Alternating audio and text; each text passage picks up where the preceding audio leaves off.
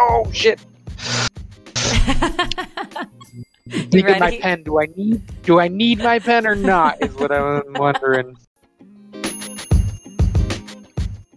Welcome back to the Fight Guys. As always, I'm your host Emmanuel here with the co-hostess you could wish for, the only one you could wish for. We got Cheney holding it down after we had the first fight card of the year. We're getting back in the studio extra quickly for you guys because we got a Wednesday card coming up at 9 a.m. Eastern Standard Time, 6 a.m. over on the West Coast. And, and in Australia, it's going to be a midday card or something like that. So stay tuned, be informed.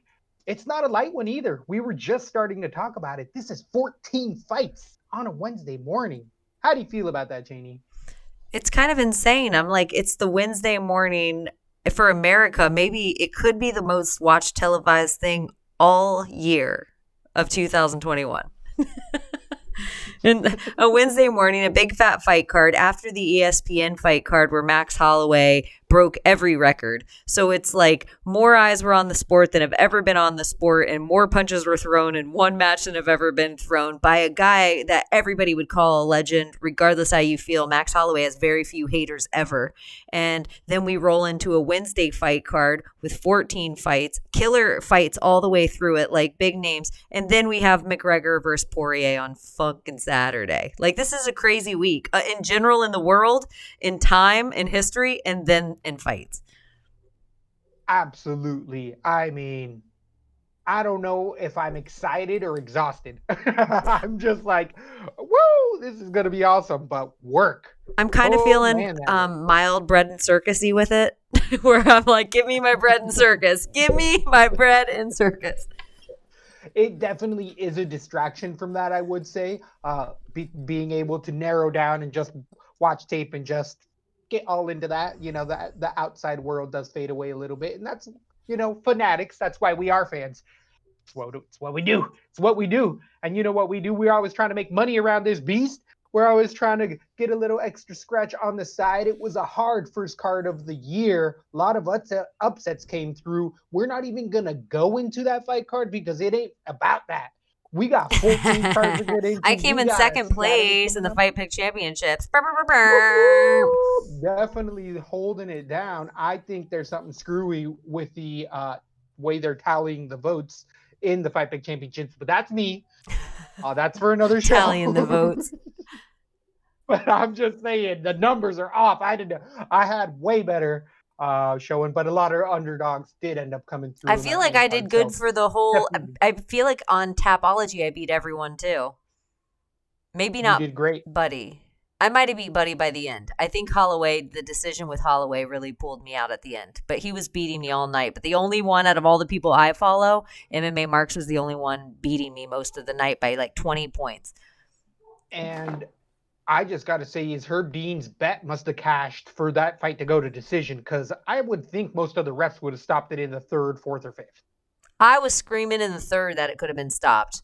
When Absolutely. The, I was screaming, this should be stopped. I didn't even like that Dirty uh, was watching it for the first time. She was watching fights for the first time, this fight card. Yeah. And I'm like, this should be like, I don't like this. And then by the fourth round, I was starting to tell her about how I might white towel this. Like it's an argument I get into with a lot of fight fans. Um, that if I were I the corner of Kattar, I want him to fight another day. And right now, all I'm watching is him lose days off his career by the rest of this beating. And he's never going to be the same after that. There was no reason for the last ten minutes to happen, in my opinion. Yeah, he wasn't going to come back.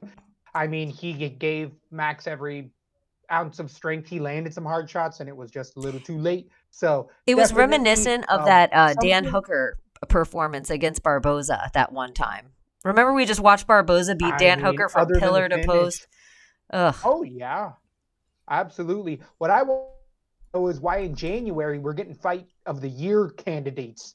Uh, I don't think that one necessarily was, even though it's going to be performance of the year, is what Max Holloway is going to probably end up getting from that. But just last year with uh, Weili Zhang and Joanna, getting the fight of the year in January. So I agree with you. Treated. The Weili Zhang versus Joanna was more of a fight of the year. I'm totally with you. With this was a Max Holloway performance. No offense to Kattar, which is exactly what I said on the show. Kattar's enough of a dude. He is Boston strong to be a punching bag. At best case scenario for him, he's going to get one round. Very best. A 50 43. I've never even seen that before. Yeah, I haven't ever seen that as well. You stop the fight before that gets there. honestly. Agree. Agree. Like it, you, you beat the crap out of him so much. So, what we got to beat the crap out of is this 14 card bout coming out of Fight Island 8.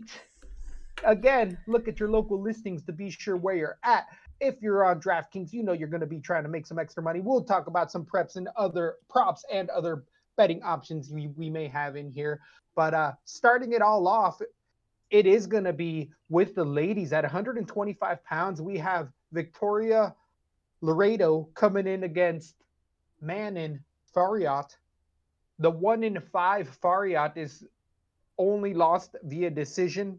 Last beating Jessica Campo. She's a karate stylist, in and out, throws a side kick. She's very Holly Holm Chookagian esque.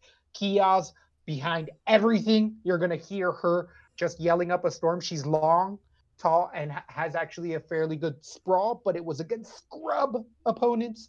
Um, she was a kickboxer long before her mixed martial arts career, but she's definitely moving in nicely and being able to keep the fights where she wants to. That's usually upstanding. Against Fury, Leonardo 8 and 2 on the contender series, she won via TKO. Uh, got some decision wins over Tracy in there, lost to Blanchfield, former UFC, and Miranda Maverick via decision. From what we're seeing with the debuting Leonardo as well, striking is evolving. Gas tank's okay. She comes up short a little bit. She has solid takedowns. Definitely has to get it to the ground, but uh, they're not good shots. She usually drags women down more than takes a good shot, and I feel like Manon here is going to be good enough to uh, stop those garbage shots because she did it on the regional scene against this level of opponent and was able to reverse. So I think she keeps it where she wants it. Striking Kiai in battle. Uh, we got a new Holly Holm coming in here at 30 years old. Give me Manon Fiorot.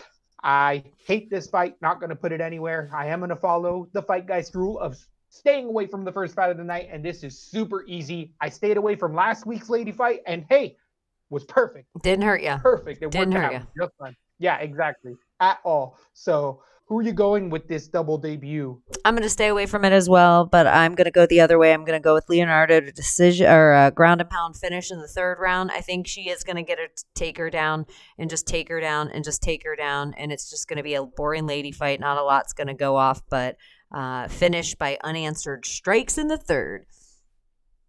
Ooh, I love it. I love it. That's definitely uh, a fun bet and potentiality. So she has that ground and pound in her. I like it. At bantamweight, though, we're gonna have Umar Nurmagomedov coming in against debuting Sergey Mor Morozov.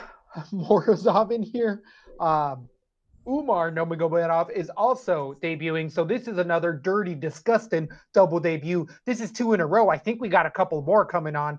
This bout, this fight card did end up falling to like nine, and they just jumped in and threw a bunch of uh bunch of other fighters in here. So the Nurmagomedov cousin does have tons of training footage. The perfect uh, 12 and 0 fighter with Khabib. Biz training with the Eagles, still training with him. Is a grown up with all those guys. A Hachkala wrestler uh, out of wherever he's out of Uzbekistan there, but he likes to kick a lot more. This is Nurmagomedov, who's much more of a striker. He thinks his he considers his base to be much more Muay Thai, and uh, his wrestling's there. He will even say he'll lose the wrestling matches to a lot of his brothers or cousins in there, but against other guys, he's not going to lose in wrestling. But where he really looks good is he ton of body kicks, ton of head kicks, go to the body head well. And when he gets into those scrambles, he can end up on top and still out grapple most people. So good, solid ground game, good gas tank what I've seen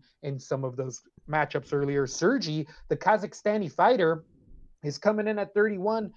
He's going to have a two inch disadvantage in height. He has a solidish gas tank, looked like he was fighting a lot of scrubs on the regional. I know it's M1 scene, but I mean, they were also 6 and 0, 7 and 2, just not crazy. He tends to go to decision, doesn't like body shots, and I feel like is open to a lot of to in the later rounds, really having his hands down low. His gas tank isn't as good as Nurmagomedov's by far. He has a lot more experience, but it's against much worse competition. Uh, there's a lot big reason there's a big favorite here. Give me Nurmagomedov submission round number two. Even though he throws a lot of kicks, he really submits most of his opponents when he gets them out of there. And I think uh, that's where Moroz, even though I saw him with it, the deepest, uh, what was it, rear naked choke I've ever seen somebody in. It was unbelievable how deep it was. Locked in.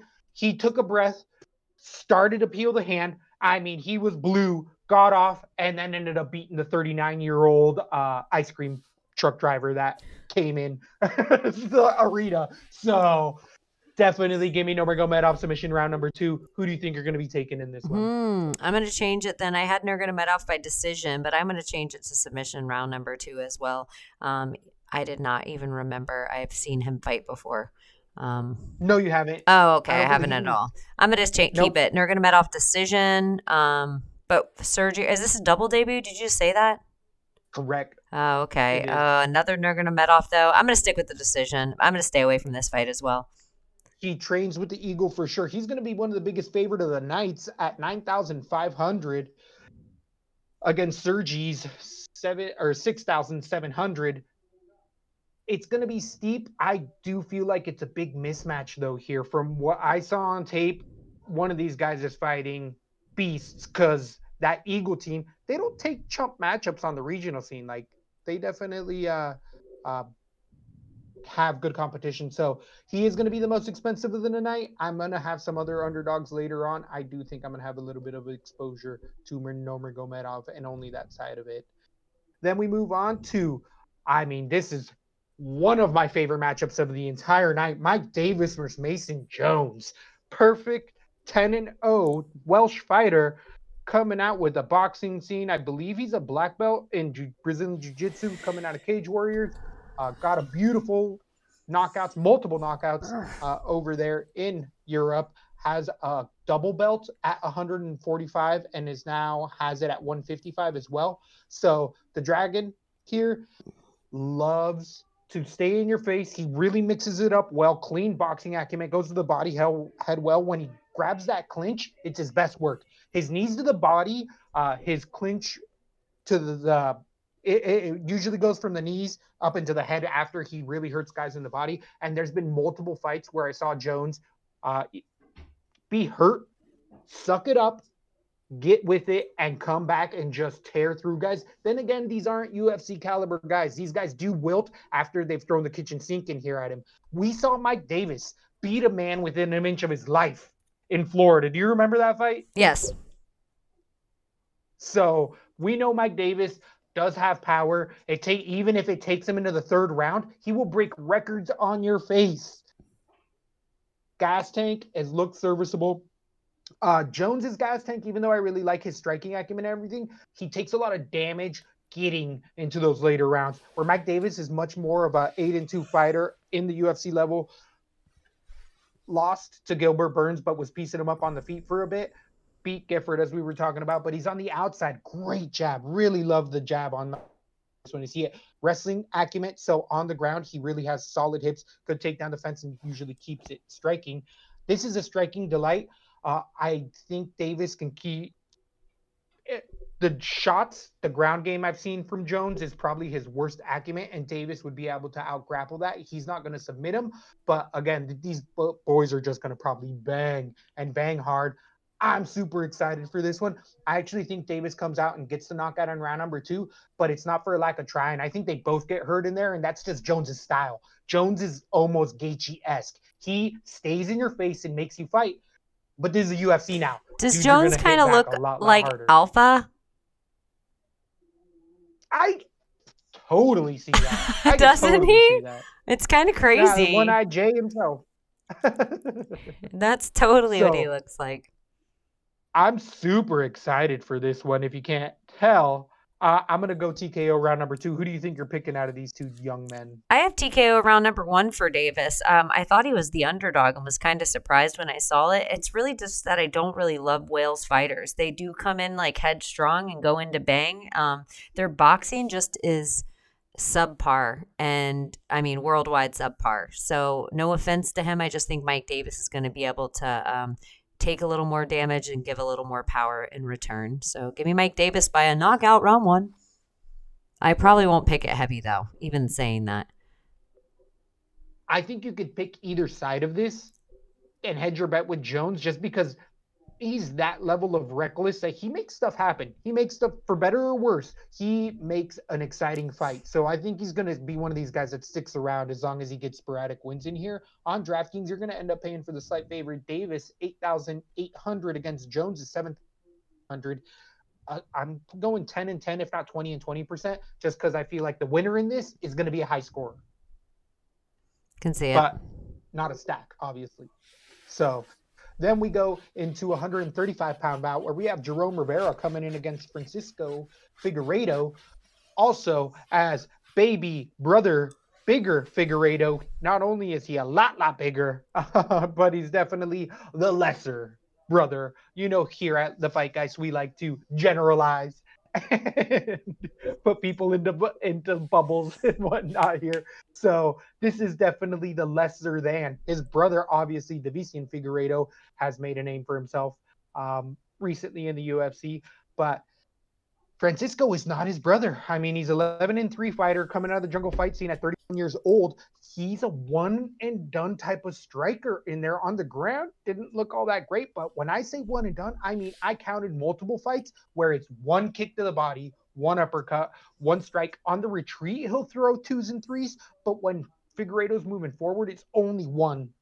And I just uh the level of opponents he's also fought has been such low caliber jungle fights over there is notoriously known for setting up um padding records and I feel like if it wasn't for that last name just like a lot of other spots we've seen before he wouldn't be in the UFC. I don't see a UFC caliber fighter in here. So I'm definitely going to have to go with the young young Jerome Rivera who's wow. 73. He did lose his last fight against Tyson Nam in a TKO three months ago, and I hate picking on guys with these early knockaround or these early turnarounds. That's one of our biggest pet peeves around here. Technically, he's in that boat. I absolutely hate that. But if Jerome Rivera decides to not strike at all and go to his wrestling, I think he could easily, as I think many fighters in the UFC were going to be able to out grapple uh, Francisco Figueiredo here. He's not his brother. You're going to see that. It's definitely a different fight style in here. Who do you think you're taking in here? I got an underdog for the night. I am going to go with the lesser, the Figueiredo. No, uh, I'm going to go with Francis Figueiredo. Uh, KO round two. I'm. It's not any hype. I'm probably going to stay away from this altogether. Uh, I just don't. I'm not a huge fan of Rivera, and so I'll give the kid brother a shot. So on DraftKings, 8,500 Figueiredo against Rivera, 7,700. I'm probably not going to end up paying 7,700 for Rivera, even though I have a decision. I feel like it's going to be a super low output fight regardless, because that's how Figueiredo fights. Um, so I'm not going to be playing Figueiredo there, but it's going to be tough. I like what you're saying with that stay away. There's 14 bouts. We can stay away from a couple, and that's probably one of the better options in that one.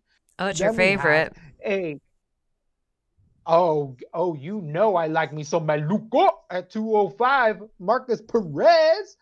One of my boy toys in there. I love to bet against him. I make so much money. So, so much money betting against Perez and against Dutch Dalcha Lungiambula in here, champion. We haven't seen at 10 and 0 or 10 and 2, last losing to Ankalaev TKO a year ago, but can you really blame him on that one? Um, it is Ankalaev. He knocked out Dequan Townsend in there in his debut, and we know what we're getting with the 35 year old judoka. Tons of power, uh, wings everything into his shots, and once he starts to gas later on, he will eat a front kick to the face and go night night. Uh, luckily here, Maluco Perez is the mild man as well. And as we were talking about with that knockout route earlier for us, Maluco's in that boat. We just saw him get slept uh, much more cleanly than Rivera. Rivera wasn't an out cold. Maluco was out cold.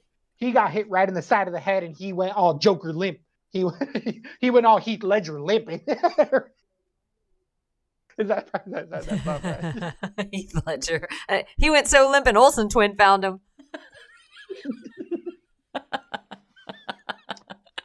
That's so shit.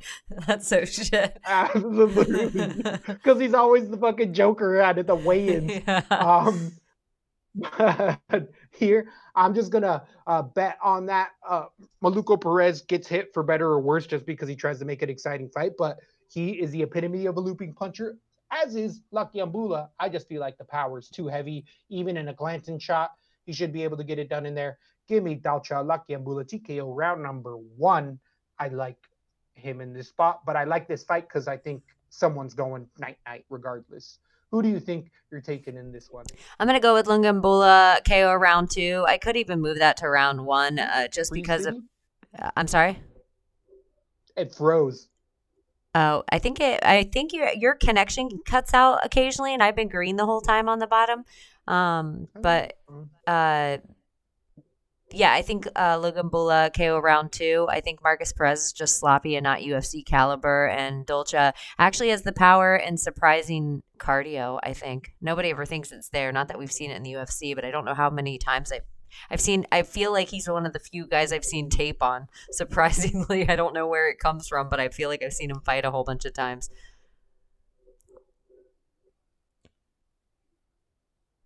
Absolutely. On DraftKings, Lungiambula is going to be 8,600 against Perez's 7,600.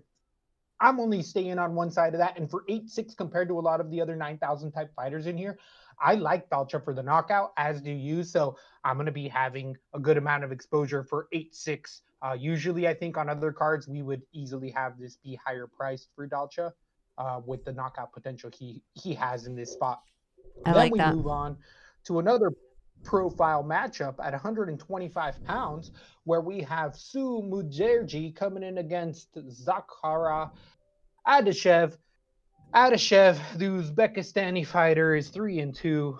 Kickboxing background, glory kickboxing. Last loss to Tyson Nam seven months ago came in and just completely uh, showed the lack of ability to adapt to MMA. I mean, he looked like he was just a Muay striker. He was incredibly short notice. I believe it was only like a nine to 14 day notice, so he was out of shape. We should see him in shape here, but against Tyson Nam, he looked up like he gave a lot of size. Against Su Mudaerji at five foot eight, he's gonna look like a giant because there's no way Adashev is five five in there. He's a five three. When you look at him in there, he's definitely adding at least two inches. But Adashev likes to tend to strike. Su Mudaerji has been training over with the King of Kung Fu over in Makhachkala. Uh, who else? Who else was he training with? Uh, it's he's. I know it says China on here, but he has a really. It, it's the the Tibetan Eagle. I don't know if they have ties with it, but right, Su Mudaerji has a lot of hype behind him because he's been hanging out at the right camps over there in that part of the world. So we saw it in his debut getting a quick finish over Malcolm Gordon, who a month ago, Malcolm Gordon is not UFC caliber, couldn't take a punch. Adashev, in theory, should be able to take more of a punch. Um, I still think he runs right through him. This is a setup fight. I think it's a round number two TKO, uh, minus 400 favorite for a reason. Adashev doesn't look like he's UFC caliber. And I'm actually curious later on with Su Mudaerji because he's essentially going to have two highlight real, real finishes and they're going to be against not UFC caliber fighters. Once he actually gets a UFC guy, it, you know, it's going to be a different fight, but this ain't it. Who do you think you're taking? Um, I totally agree with you. And the other funny thing, I if there was a bet, a side bet on who's going to miss weight this fight night, I think Adashev's going to come in way over. This seems like a real desperate lean. He didn't even make 135 last time he fought, and um, it probably was on short notice. But um. Yeah, a 125. Maybe he's regular 125 fighter. Maybe he can take more of a hit. I just think the forward forward momentum that Adashev seems to come with is going to set up right for a front kick by uh, Sumarajari. whatever his name is. Bless you. Mudaerji. Uh, 9,300 on DraftKings, one of the hot bigger favorites of the night against Adashev, 6,900. This is one I'm not the, going heavy in this fight night. I'm saving for PPV. It is a pay per view. I feel like I got, I, I got not. I can some pretty clear knockouts, especially if they happen quick in the first round. We get extra new scoring system we have, or wrestler heavy type of game plans is not what we want to focus on. So I'm gonna use it. I'm gonna play. I'm gonna play ten to fifteen cards each. I guess I don't know if that's a lot or not, but it's definitely the way it's gonna go. Really fun matchups. Still a couple on the way. Another one that just sees seems like a squash squash match everywhere. We got Ricky Simón coming in against debuting Gaetano Pirrello, uh, the Belgium fighter El Tigre in there is a Vitor team Shaolin in there. I don't know where the hell that's from. All I know is that when I saw tape on this young man, I am so incredibly dumbfounded at who decided to put him on or what his link to get into the UFC because there is no nothing absolutely nothing that said he was UFC ready other than maybe his management team somewhere was like, hey, you owe us this one. But again, I don't know what's going on. All I know is that cannot stop a takedown to save his life against guys that were falling down, tripping, half hurt. They were taking him down. He has a good switch knee and uh, did knock out or stun one of his opponents with it. But a lot of these guys he was finishing in the first round were the ice as I'm saying, ice cream truck guy, nacho vendor, the beer salesman, they are nobody's losing records, guys. So uh, they could even drag him into the later round. You're fighting Ricky Simón in here, who was supposed to fight Brian Kelleher. Brian Kelleher fell out due to COVID. I he had a false positive, and then when they tried to re-sign it, the UFC said, "Oh, we gave him a different fight," and Ricky Simón was like, "I'm gonna fight this guy, easy money." I'm gonna get paid double, and I might get a highlight reel finish in here. It's gonna be ground and pound. I mean, I'm actually surprised that there's bigger favorites than Ricky Simón on the stylistic matchup. This is a minus 700. The only thing that sucks is Ricky Simón came in against Urijah Faber and ate an overhand right in a fight that he was a minus 500 favorite. So I can't put that trust in him. But if nothing goes wrong, I mean, this is highlight reel written all all over it for Simón. I'm gonna go TKO round number one. I had it round number two. Again, zero takedown defense, and then no way to get back up. Does Pirrello once he's on the ground, El Tigre. So stylistically the worst matchup he could probably have in the UFC. Who do you think you're taking in this? I have Ricky Simón round number two, but you make me want to move it to round number one as well. So definitely uh really, really interesting matchup. Then we have one that we've already broken down a few times in here. Evil Twin trying to sneak his way in mm. here. Oh my God, the syphilis is real. I can smell it from here evil one coming in. We were just talking about one of the most lopsided matchups of the night in my eyes. Ricky Rayo. Did you end up looking at any tape study over this entire Wednesday fight card? Oh, absolutely. I uh I I got some earlier ones. If you guys are all the way, you're at the top of the prelim. Um, I don't believe I have time for uh, to break down through all of you because we have some uh, important family business. We got to make our way to Florida to whoop some ass. So I got to uh, get book some flights, if you know what I mean. Hell yeah! Not, definitely. uh, going to Florida, line up whoever you need. They're gonna get socked up real quick, get out of there, bounce out. But um, as far as that lopsided uh, Ricky Simón's, um, no, I didn't look much into either guy. Uh, it, I know um, uh, whatever his name is, Pirrello took it on short notice. They they backed it. They backed up the fight like a week or so, so he's still relatively short notice. But um, more than anything, just Ricky Simón's and what we've seen out of him, I, it's hard not to understand why he's such one of the biggest favorites on the card. Which is not. He's. I mean, there's one more. There's a bigger favorite than that, but yeah, there's there's a reason why that's there, and I don't know that you need to kill a whole bunch of time over it. Exactly. So it's a lack of takedown defense for El Tigre, and there just that's just why I he just can't get off of his back once he gets taken down. So super mm. easy stylistic clash that you can uh, pick out for as far as I'm concerned. Then we have one that we've talked about before, so we don't need to go super heavy in five. We have the rescheduled Omari Akhmedov coming in against Tom Breese. Uh, I had Akhmedov the first time around, TK run number three. I'm going to stay with that. Breese breaks in there. He's mentally weak. Uh, I think he had a setup fight, his last fight against an absolutely sharp or not shot KB Bhullar who didn't have knees. So uh, I think once Akhmedov gets in Breese's face, Breese is gonna back off and uh, wilt like he usually does. So I think I I I still got the underdog. Isaac Akhmedov winning this, running away with it. He is training with Su Mudaerji, by the way. That's who I saw Akhmedov training with for um, this last camp. So, who do you think is taking this one, Cheney? I'm going to go with Akhmedov by decision. Um, Drew Brees is Cheney, but Akhmedov isn't a knockout artist type of guy. Uh, I think he handles it though all three Drew rounds. Brees. All right, Tom Breese. I got that. I think I just retired. I know. same, same. Probably Tom Breese should too. Do you have That's a funny. insight on this rescheduled bout there, Evil? Uh, no, I um, if we didn't talk about it before, I think he was an under that I was playing uh, earlier in the week, and uh, again, same same reason. Um, Akhmedov, Tom Breese had a little bit of a um, uh, he got fed. Not that Akhmedov has been uh, overly impressive, but I think stylistically, it's a bad stylistic matchup for Tom Breese. You got a, a guy that has heavy hands that likes to um, wear guys out and grind, and Tom Breese's gas tank is something that I think really needs to be uh, considered there. Yeah, he came out and looked good in his last one, but I mean, um, it was it was a very quick fight. Uh, I think it was over in the first round, uh, if I'm correct, but Akhmedov, um, I'm going Akhmedov decision on that one for sure.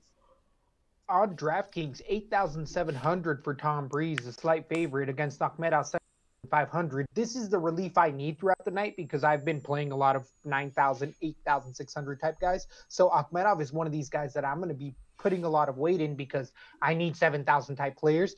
And this is one that I'm really comfortable with. I know the public's high on Breese, and I'm just not. So definitely fun stylistic Good call. matchup. I'm glad that I'm glad that one starts off the main card, also known as the Fight Pick Championship. We're getting we're going for that mini belt. And it starts off with a hell of a fun fight with Lerone Murphy coming against Douglas D. Andrade. D. Andrade. Your favorite hair. D. Silva in here, the 2063 favorite. Favorite Skeletor face. You know that dude's absolutely 40 years old. He's in that Yo Romero. He's way older than his birth certificate says. I mean, still shredded to all hell. He's on the best roids you could ever hope for. He's got a good gas tank, goes solid to the body, and head has power. But D. Andrade is just kind of a machine. He just kind of throws uh, at most three and four punch combinations, but he'll just kind of stick in a rhythm and let fights get into decision territory. Doesn't really do much on the ground. Takedown defense is okay. Uh, his takedowns are a little bit better, but he just doesn't shoot enough for me. Lerone Murphy. Lerone Murphy is absolutely fun prospect to watch. Super excited for this young man. Came in and knocked out uh, ground and pound six months ago decisively. Got a split decision with Zubaira, which he absolutely won in there a year ago. Uh, Murphy's showing a great gas tank. If he does get taken down, he just stays super active. He's throwing up elbows. He's constantly throwing his hips up. And then striking wise is where he is his bread and butter. Lerone having really long, uh, powerful strikes really keeps you at the end of his jab well. And I think for D. Andrade, who likes to stand and bang in the pocket there, he's going to have a tough one ahead of him. But I do think it turns decision, but I do feel that Murphy runs away with it. The big favorite here, give me Murphy in a decision Evil Twin, Who are you taking out of these two guys?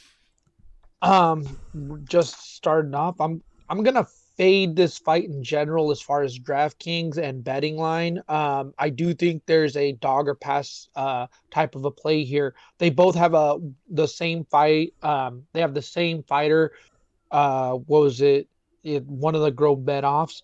Um, Lee uh, Murphy fought to a draw. Deon Andrade lost to a unanimous decision.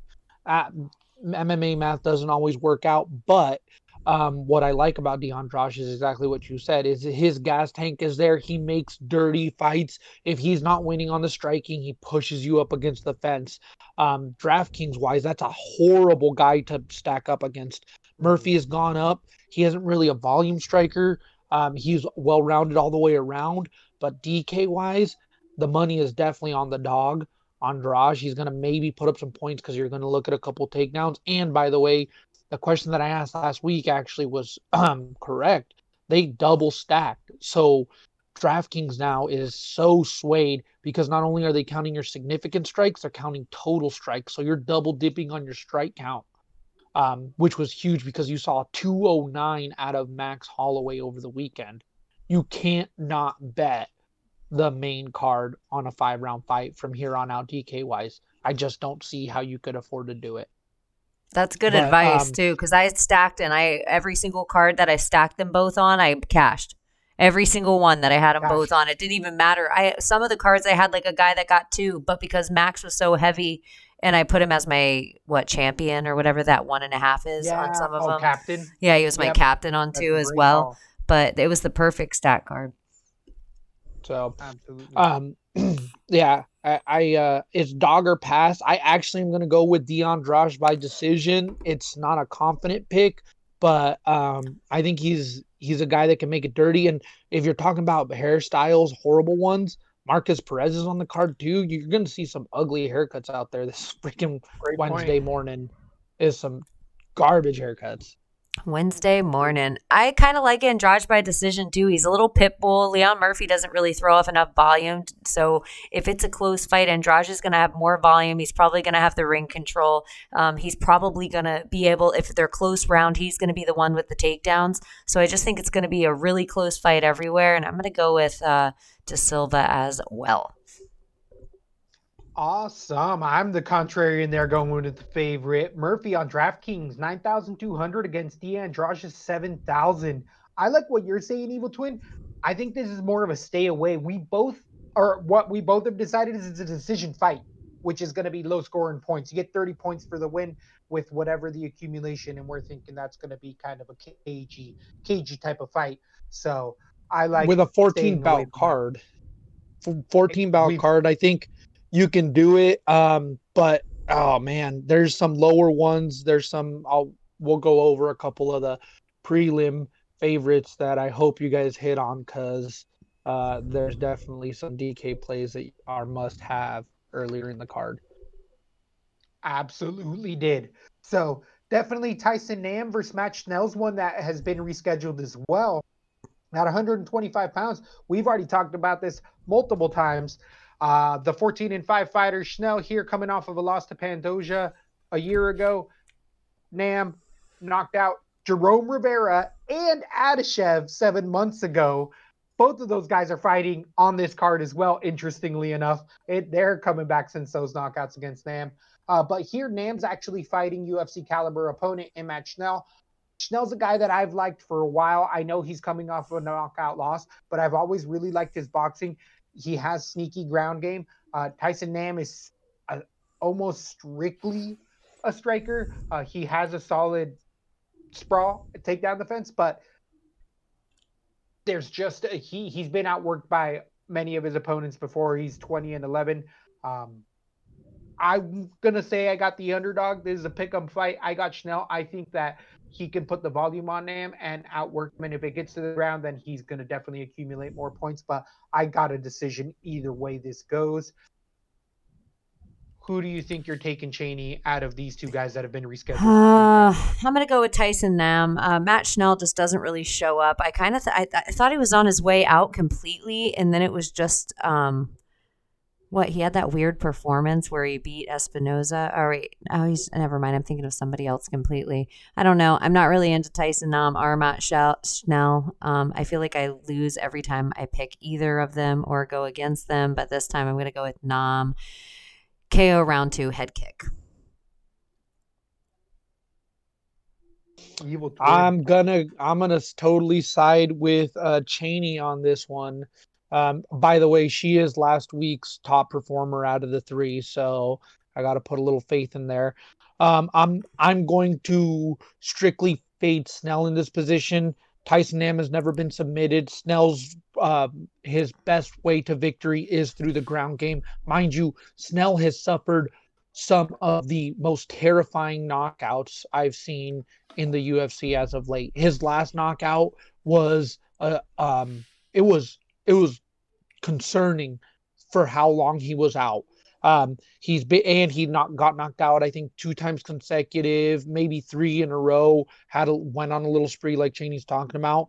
But um, here's a guy in Tyson Nam that's never lost a sub, has only ever lost a um, decision, never been KO'd, and you're going up against a dude that's gonna strictly try to take you down. And Nam has power at the weight class and uh and Schnell's chin is suspect. I mean, I'm going Tyson Nam in the first round KO because Schnell doesn't go, he doesn't get hurt, he goes out. It's not you don't touch him up and he no, he goes night night That's for true. the rest of the night. Great point, great point. Love the back and forth on this one. We got Tyson Nam 8,400. Matt Schnell's 7,800. Evil what do you think you're doing on DraftKings for this one?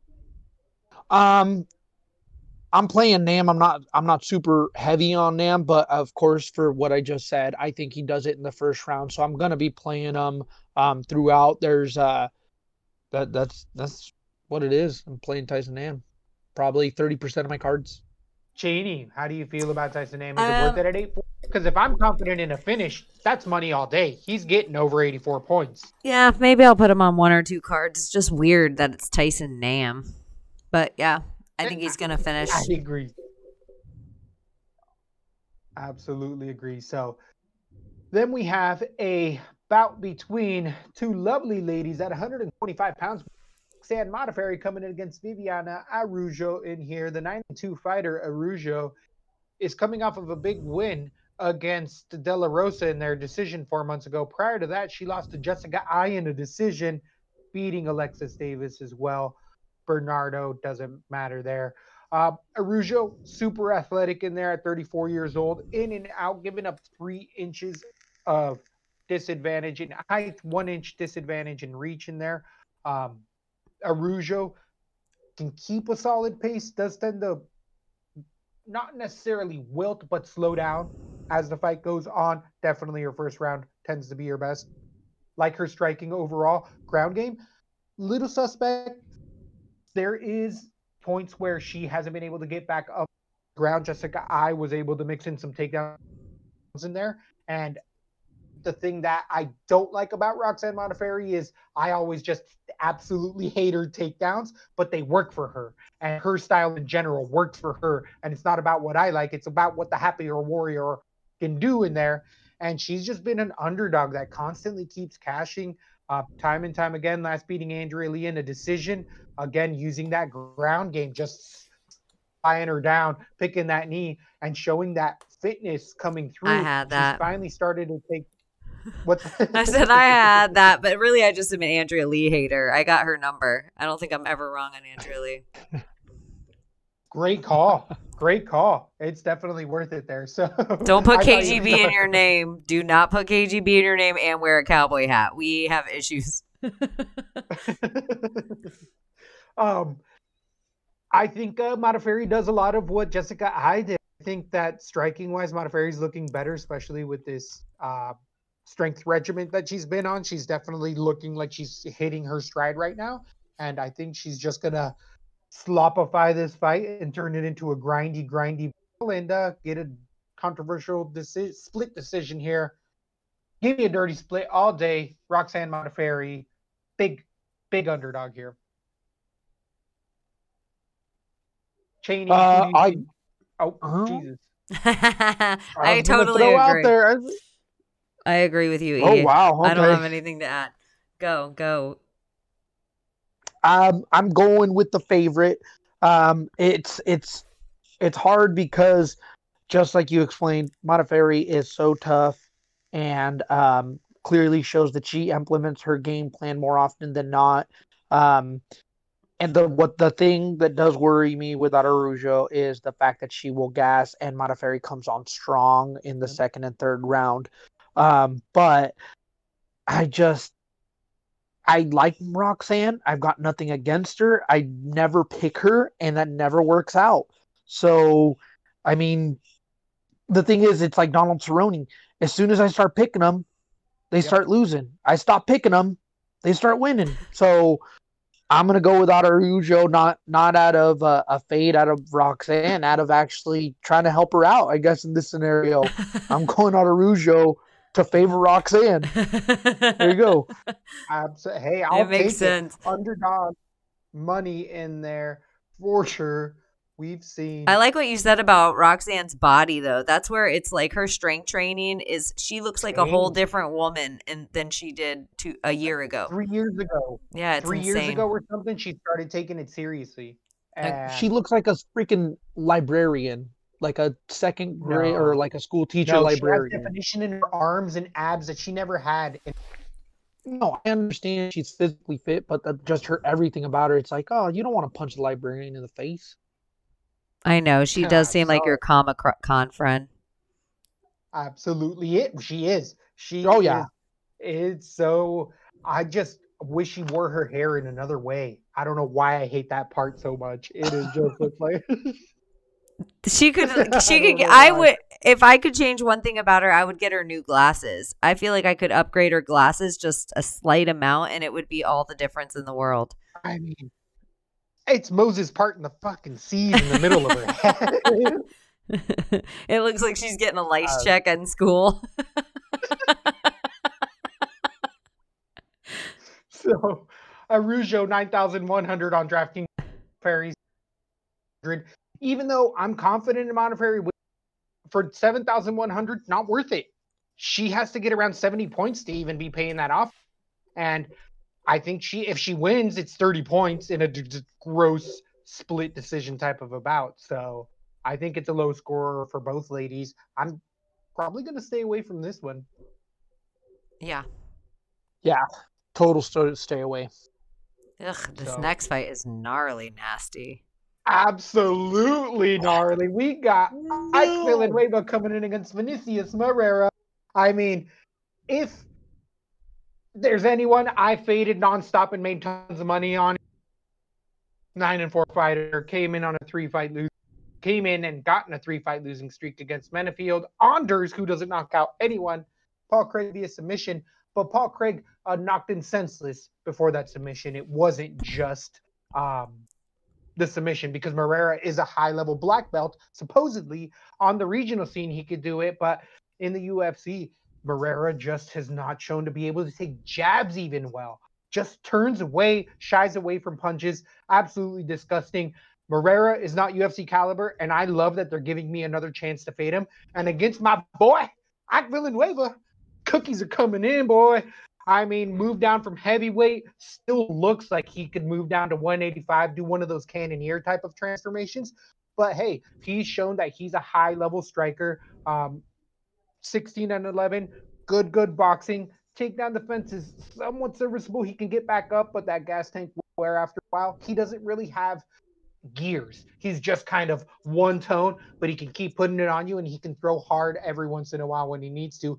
But I'm absolutely fading that chin of Moreira. I know Villanueva's coming off of a two fight losing streak as well, but going back and watching that Jordan Wright fight, who we just saw get murked the other day, it was a cut stoppage. Villanueva Yep. was willing to fight, but it just fucking split him horribly bad. Um, so it didn't really, it wasn't really a testament to to Wright in there. Uh, Chase Sherman got it done in there, but that was a short notice debut type of thing. Villanueva much more ready in the spot. I got again TKO round number one everywhere. I love Villanueva in this spot. I am so happy I get to fade Moreira one more time. who do you think you guys are taking? Evil Twin, I want to hear what you're thinking first. Um, and go with Cheney just because uh, this is probably the last one I'll break down and just um, go over a couple of other value bets. So Cheney, what do you got? I'm gonna go with Villanueva KO round one, and it's just Vinicius is the worst.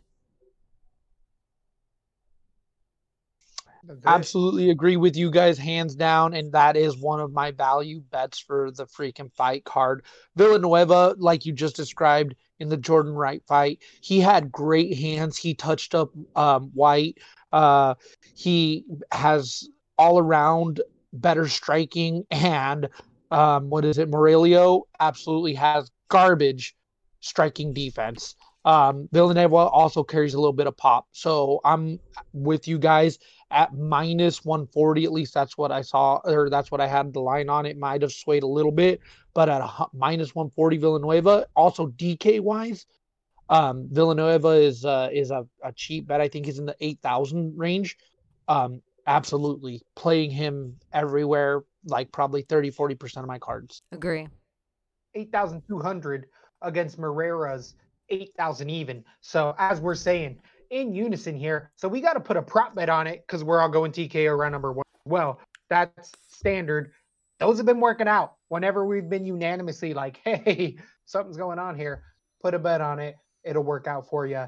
Uh, so you got somewhere to be. Where were some of these other key points that you were thinking of profiling before you ended oh, up? Value bet starting off the card, or at least it previously was uh, Victoria Leonardo versus Manon um, Fortiora or whatever. I, I, can't even pronounce it.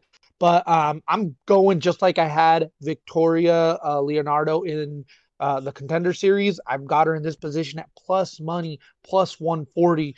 Um, you got to go that not only is she a short, uh, her opponent, a short order replacement, but she's she's got a padded record. She's only beat one person with above 500. Everybody else she's beat that five and one record is all against padded. It's a padded record. Yes, she has a decent enough striking um, and looks okay to pop, but where uh, Victoria had a amateur career of 10 bouts before she transitioned to pro and already at pro she's at an additional 10 so she's 20 fights in and she only she's been knocked out once or twice and she primarily loses decisions but she like in her um, Dana White Contender Series fight, she makes it her fights.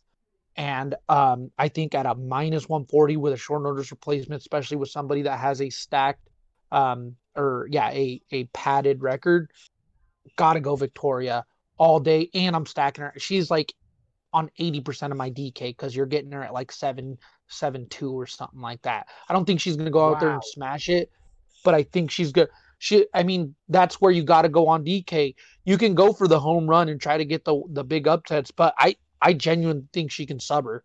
I think she can sub her in the second mm. round. So um that's that's uh wow. that's one of my other value picks and then my uh I'll give you my last value pick here will be oh gosh. Lunga Minobua versus Markus Perez. Dude, I don't know how to pronounce names. Anyways, Perez coming off of uh, getting dropped. Both of them are coming off short notice KOs. Uh, even though, um, what is it? I how do you pronounce that? Lagam Lagiambula. Lagiambula. So even though Lagiambula has the short, the quicker turnaround, Markus Perez is too wild, too reckless, is willing to eat a punch to to land a punch Magia has good takedown defense and hits like a truck. Stacking Magia on probably 40% of my cards at minus 150. Absolutely put money on it. I think it's a great, great. value pick. So, um, uh, Leonardo, Magia and Villanueva were my three value picks for this card. I mean, all of them in the 140 range and one of them in plus money. That's an easy stack. So definitely keep doing your homework because that Ricky Simón is pretty much free money as well, as far as I'm concerned, with that a stylistic clash. But um, definitely, how, where were we at on this fight card? Oh, we only had two left. Yeah, so we only had. We only got two more. I, I'll give you. I'll give you really quick my two. I won't hit on them, but I got uh, La, what is it? Laza and Magny. I'll let you guys figure out why I picked them because Emmanuel already saw my card, so he knew That's that. So lie. That's a. So Cheney, he was like, you guys have a good night and can't wait to see the uh the fight card this morning. I uh I'll have to dip out, make some restroom breaks during work, but it'll be worth it. A seven-hour restroom break. I know. Maybe we'll see you uh, Thursday or something, or may- I don't know what if it will be, do be breaking down a Wednesday card or a third. We'll do it Thursday probably. Or Thursday Wednesday. will for Saturday. Yeah, Thursday for Saturday. Thursday for Saturday would be tough for me. We've got a practice. Um yeah, I'll I'll get with you, Emmanuel, and we'll see if I can. If I can't, you know, just let everybody know how good I did and that you were totally wrong and we'll call it even. Right now, are you going with Connor or Dustin? Sounds good. Oh, easy. Dustin, later bitches.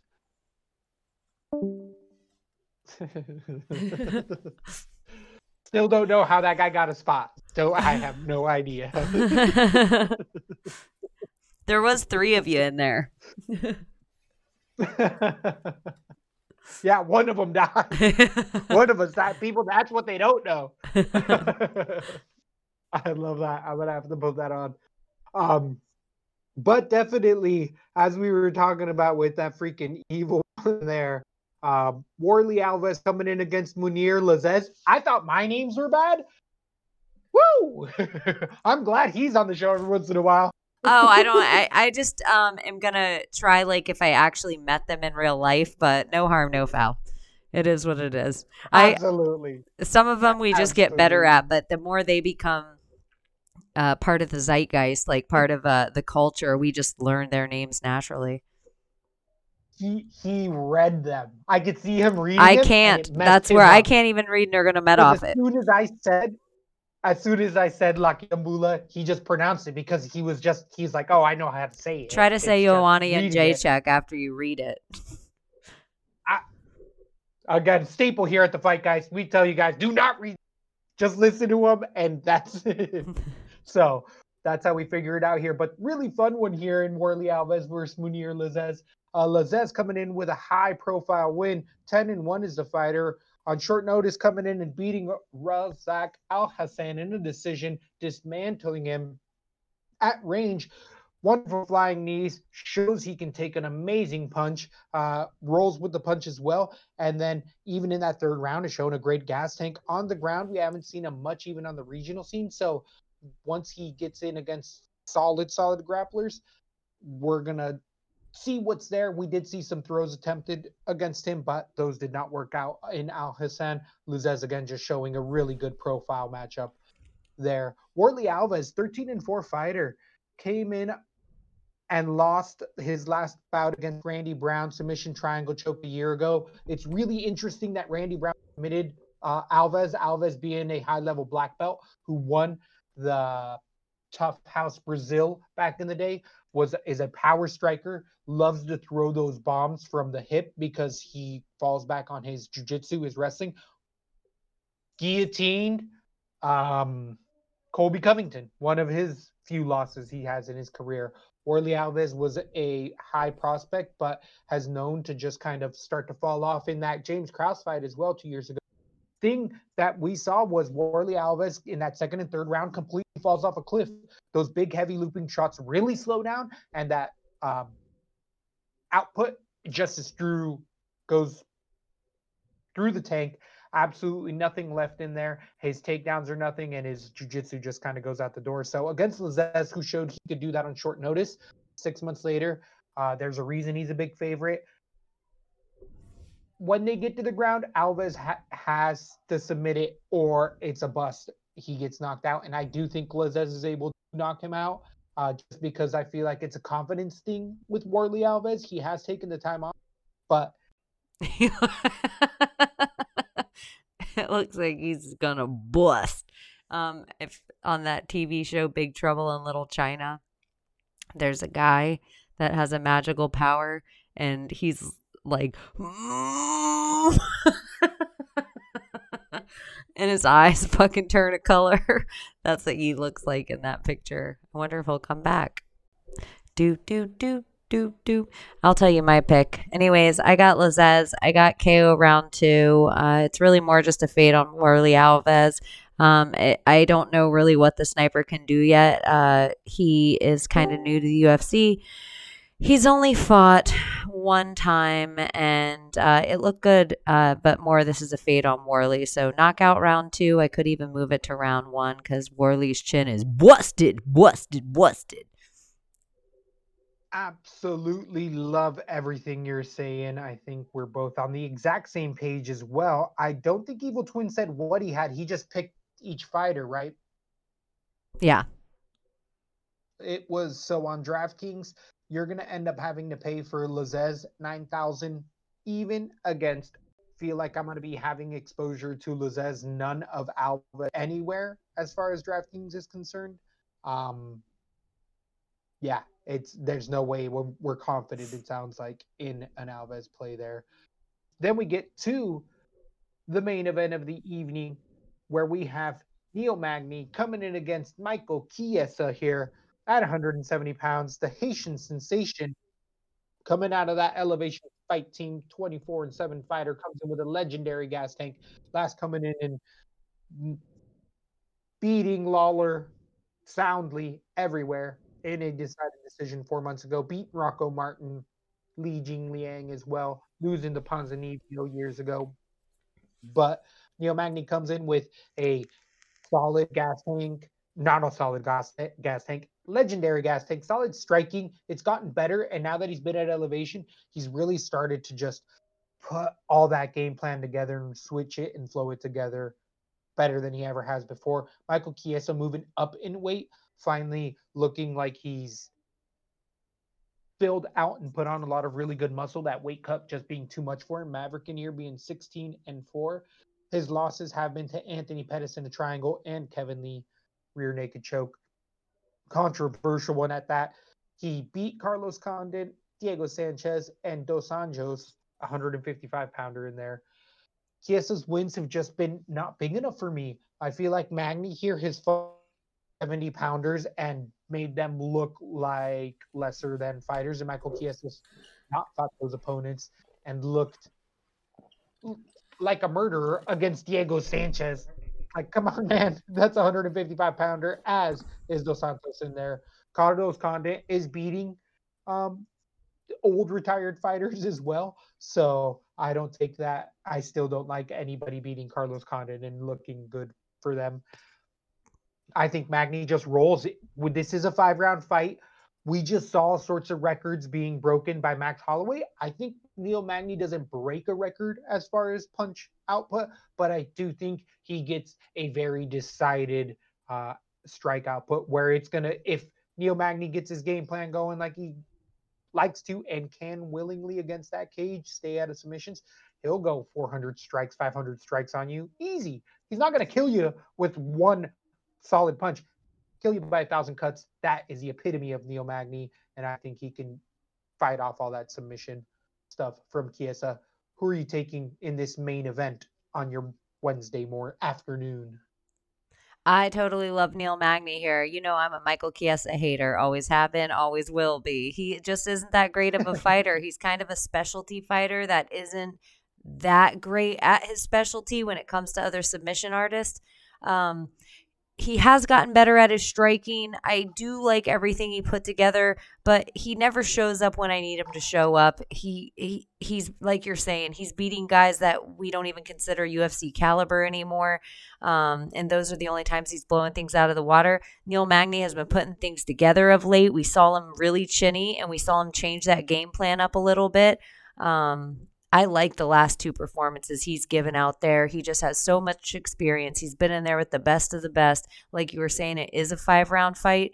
I think we're going to see a really deflated Michael Chiesa is one of those guys that has no heart and totally loses it in there. Once he goes for some lazy ass takedowns by the end of the second round into the third, he gets totally defeated. Neil Magny's going to be able to pick him apart on his feet. Every time he gets him in the cage, Neil Magny's going to bust him up with elbows. I think that, uh, Michael Chiesa. He, he, he is I want to say he's going to be Neil, stronger than Neil Magny, but Neil Magny came out in his last fight and looked bodied up in a different way I'd never seen Neil Magny looking. So I like what you're saying, the like four rounds to one type thing, kind of like that Max Holloway with Kattar. I just don't think Michael Chiesa is Boston strong. He's not a guy that's going to get beat up for five rounds. He'll figure out a way out first. Ooh, so you think there is a finish potential in there for Magny? I do. I, I right now I think I have Magny decision, but I think I could move it up to Magny like KO round four. I like that. If it's gonna happen, it's gonna be in those later rounds for sure, because it's gonna be that quickness in Chiesa. Um, so really interesting that we're gonna end up being able to pay for three hundred against nine hundred. This is five rounds. They both average in the 73 range for Magny and 72 for Chiesa as far as DraftKings. So fairly even. I don't think you're crazy if you stack this one because it could go all five. And if it does, again, Magny's going to have way more points than Chiesa no matter what because he'll probably get the 30 points for the win on top of just the pitter patter shots that they're now considering overall. And with this new scoring, even Evil Twin was saying it here. With this new scoring, all these little rabbit punches to the stomach and to the ribs that Neil Magny does is a point, is a point, is a point, is a point. He is perfect for DraftKings. Yeah, and um, even for the DraftKings and like all the stacking of the points. Um, but five rounds, you almost want to put both fighters stacked at least on one card in every five round fight now with the new DraftKings scoring. So yeah, especially one of these high volume guys. So thank you for making it with us. Hope you guys get to watch this Wednesday morning. I'm gonna have to figure something out. I don't even. I'll get it done, but it ain't gonna be pretty. It ain't gonna be pretty. Yeah, yeah. I'm so glad everybody joined us. We'll figure it out uh, for Thursday for uh, the pay per view. Uh, but this is a pretty good pace to get through that many fight cards in under a minute and 15. So I think it's pretty awesome. And we will see you guys soon. Have a safe week. Bye bye. Bye, guys.